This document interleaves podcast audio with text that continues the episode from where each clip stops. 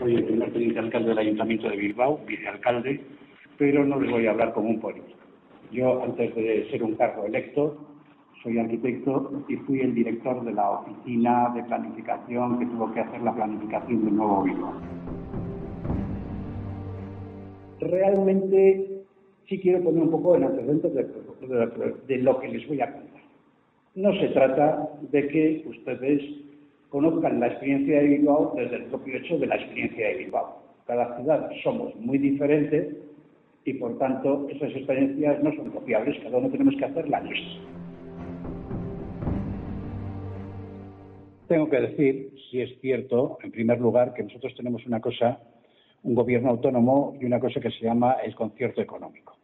El concierto económico quiere decir que la hacienda pública española no es nuestra hacienda pública, nosotros tenemos una hacienda pública propia, la mejor o peor gestión de los impuestos redunda exclusivamente en nosotros, porque al Estado le tenemos que pagar una cantidad fija, independientemente de lo que se recauda, y que se llama el cupo, que es la que financia las competencias no transferidas a la autonomía, que no son propias de la autonomía.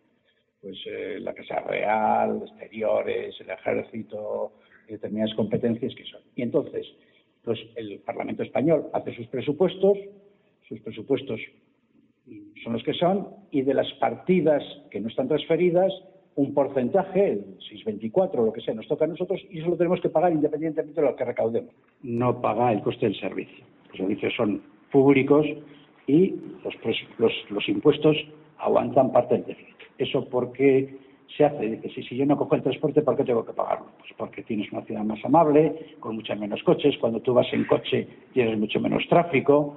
O sea, está justificado.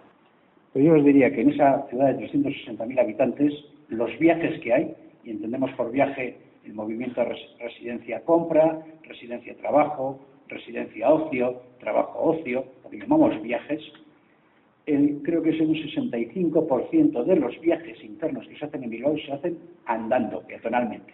Por eso para nosotros las banquetas y todo eso es una prioridad.